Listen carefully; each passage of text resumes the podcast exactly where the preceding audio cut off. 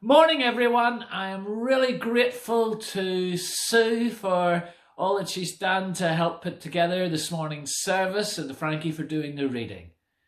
And now we're going to gather round the Word. So let's take a moment to be still and then we'll pray and bring our time together to God.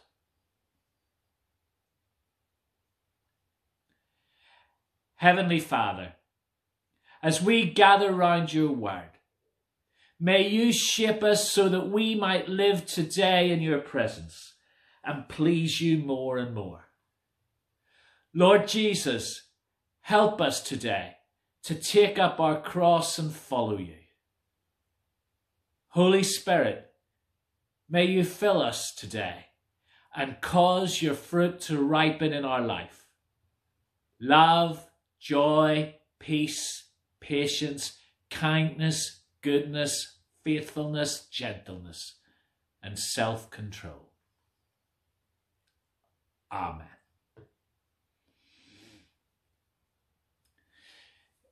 It was the 24th of November 2013, and Jules and I were in the Aviva Stadium in Dublin watching Ireland play the mighty New Zealand All Blacks. I must say I wasn't watching with much expectation of victory. The Kiwis were world champions and were looking for their 14th win in 14 matches that year. But in the first few minutes, with our first real attack, Ireland scored a try. And then, to our utter astonishment, five minutes later, we got another one. And we could hardly believe what was happening. New Zealand came storming back. But another few minutes later, one of their players fumbled a pass under pressure, and the ball just dropped perfectly into the hands of the Ireland fullback Rob Kearney. He had most of the length of the pitch to run, but he was fast and he had no one in front of him. So for the next 10, 15 seconds, Jules and I were screaming, Go on, run! As if he didn't know what he was supposed to be doing. And no one was catching him. As he touched the ball down, the noise was deafening. They could probably hear us in New Zealand. It was unbelievable. 17 minutes into the game, and Ireland were 19 0 up against the best side in the world. Complete strangers were hugging each other as you could in the days before social distancing. I know this because I was grabbed by the guy next to me. Grown men were crying. It wasn't to last.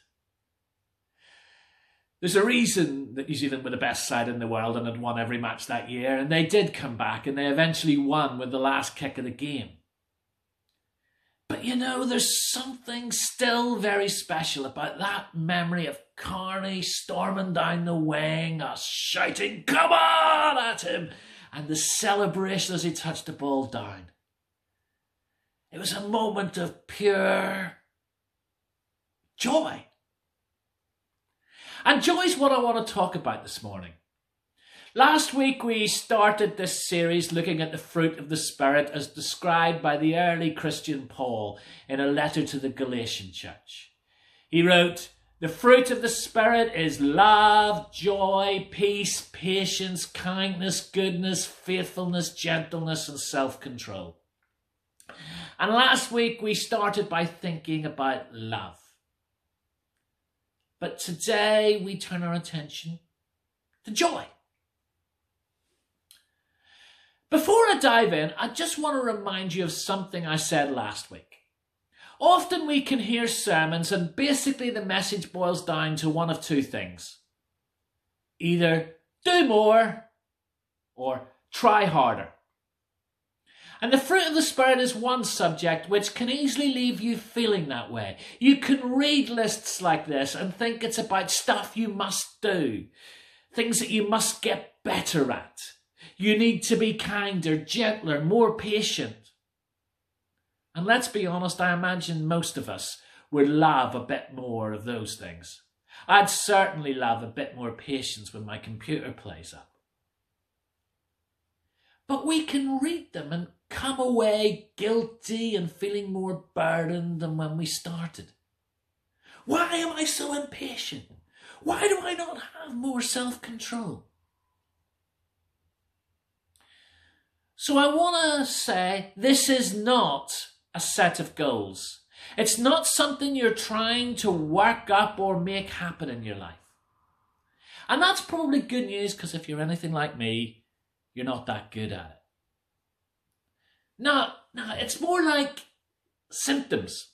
We've heard a lot about symptoms recently. You know, we've been told to look out for a dry cough, temperature, breathlessness, loss of taste, and if you have some or all those things, you should be tested for coronavirus.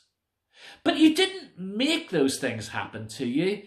If you have the virus, they just happen. And whilst the comparison might not be very flattering, the fruit of the Spirit is the symptom that God is at work in your life. If you went to a doctor and said, Doctor, doctor, I seem to be developing love, joy, peace, patience, kindness, goodness, faithfulness, gentleness, self control. The diagnosis should be ah, that'll be God's Spirit at work in your life. But as I said, but as I said last week, these nine traits, they're not all the same or equal. And that's why I've been using this image of the light, the prism, and the spectrum. The white light is the love of God. We are the prism. And as we open ourselves to receive that love and allow that love to fill us, it emerges from us as joy, peace, patience, kindness, goodness, faithfulness, gentleness, and self control. So, in this series, it's about primarily placing ourselves in the way of the love of God. To start from the premise that you are loved way more than you can ever know, way more than you can ever imagine, with a love that is higher, deeper, longer, and broader than you can possibly fathom. What would it be like to truly believe in and receive that love? To allow that love to become the story around which you build your life. To know that you are loved whatever you face with a love that you can never lose. Because the more we root ourselves in that story, that's when we see the fruit of the Spirit start to emerge in us. There's one other thing I want to say about this fruit of the Spirit before I zone in on joy. Yes, it's about character that's being, inform- being formed in you and the kind of person you are becoming.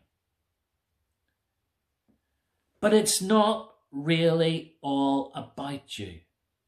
Ultimately, the main beneficiary of the fruit that a tree produces isn't the tree itself. It's us, people who like fruit. And so it is with the fruit of the Spirit. When God is at work in us, developing fruit in us, yes, it will change us and that will be for the better, but it benefits others. And this shouldn't be a surprise. Paul is all about building community. Yes, he talks about God doing amazing things in our lives, but his focus is not just about drawing us closer to God, it's about drawing us closer to others making better community. When you love someone, it doesn't just affect you, it affects the other, the one that you love. And so it is with all the fruit. The kind of person that you become doesn't just affect you, it affects those that you come into contact with. Mother Teresa once said, Spread love everywhere you go. Let no one ever come to you without leaving happier. And that's an example of what I've been talking about. When love enters the picture, it emerges in joy. I often think that Paul is really misunderstood. The impression many people have of Paul is that he's somewhat grumpy, curmudgeonly, argumentative. And I can't help but think we've gotten wrong. I don't think anyone could write 1 Corinthians 13, the passage about love, unless they in some way modelled it. You can tell a lot about someone by the things that they talk about regularly. And Paul talks a lot about joy. He talks about joy 21 times in his letters. Or in the passage we shared from Philippians, he starts by telling them to rejoice in the Lord always. And again, I'll say it rejoice. And that paragraph ends with Whatever you have learned or received or heard from me or seen in me, put it into practice. Now, that's a brave thing for anyone to say. Would I always want people to put into practice what they've seen in me? Oh, I'm sure I have my moments. But would I be so confident? Either Paul was exceptionally lacking in self awareness or joy was something that characterized his life. And I don't think his letters would have survived as they have if it hadn't have been the latter one. That he the joy characterized his life. So I want to turn our attention to joy. And we'll do so right after this.